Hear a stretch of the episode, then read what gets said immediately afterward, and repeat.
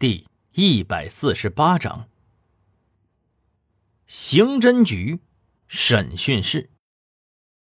或许是受到了打击，吴凯生还一直处于惊愕之中，跟丢了魂似的，什么话也不说，什么事儿也不做，只是坐在椅子上，盯着空空如也的桌面。为了攻破他的心理防线，李明耀决定让易星和丁文璐试一试。易星此刻好像正在和丁文璐闹别扭。丁文璐，你怎么可以这么冒险呢？这个李队长也是，就不能换个人去吗？这事也多亏李组长，吴凯生的要求太苛刻，一时间很难找到交易对象。况且，吴凯生这样的恶鬼，我们自己人来就好。若是将普通民众卷入到案件的危险中，那他便更为难了。易星微微的晃了晃脑袋：“你这是在认错吗？”这时候，汪旭东正好推门进来：“哎，易顾问，丁法医，嗯，我师傅说让你们过去试试。这个吴凯生他就是不说话呀。啊，你们俩怎么了？”易星和丁文璐谁都没有说话。而是同时起身走了出去，只剩下了汪旭东自己有点凌乱。他嘀咕说道：“我勒个去，这两个冰山真是怪人呐！”李明耀的这一招终于奏效了。当他们走进审讯室以后，呆若木鸡的吴凯生突然开口，急切的问道：“子言，子言，你总算来看我了。”你怎么样啊？是不是他们逼迫你说的，逼迫你做的？你告诉哥，哥不会怪你的。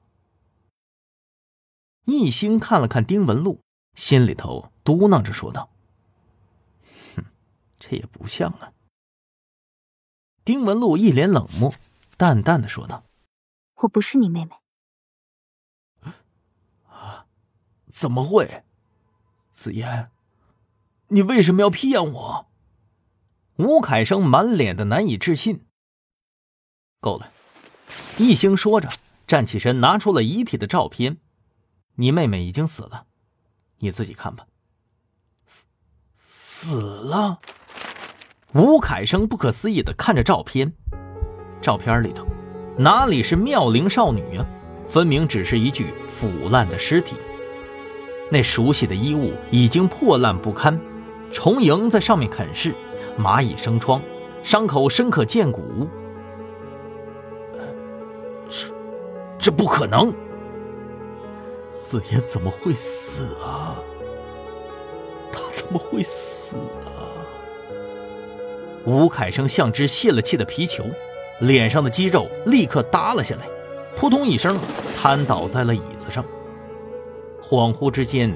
易星已然感受不到滨海头号毒贩的气势了，而像是林家失去了心爱人的哥哥。易星继续说道：“是的，他死了，他早就死了。两周之前杀的人，一周之前有人报的案，而我们昨天呢，也刚好才找到凶手和藏尸的地点，把他给带回来的。”吴凯生颤抖着问道：“他，他被埋在了哪儿？”说来也巧啊，就在你纸条上留的那个位置附近。也许，你们这也算是某种心有灵犀吧。吴凯生沉默了，一星不知道他在想什么。烟。一星点了点头。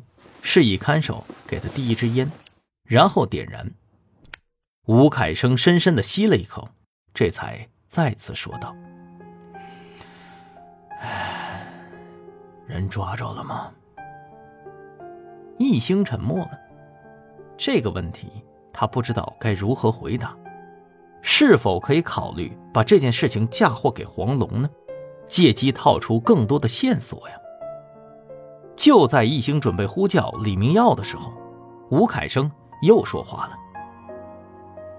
只是一个王芳，肯定是不够的。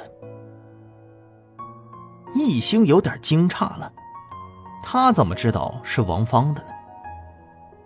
只见吴凯生举起了双手，用手铐示威，瞪着易兴说道：“你能做到吧？罪恶可行，你能把他们全都抓到吗？”对不起，现在没有证据支持你的说法。吴凯生低下了头，沉默了片刻，低声说道。那个女人的背后是黄龙。什么？这句话让所有人都大吃了一惊。王芳是一个赌鬼呀，一个靠骗保维持生计的人，又何德何能与青城最大的犯罪头子黄龙扯上关系呢？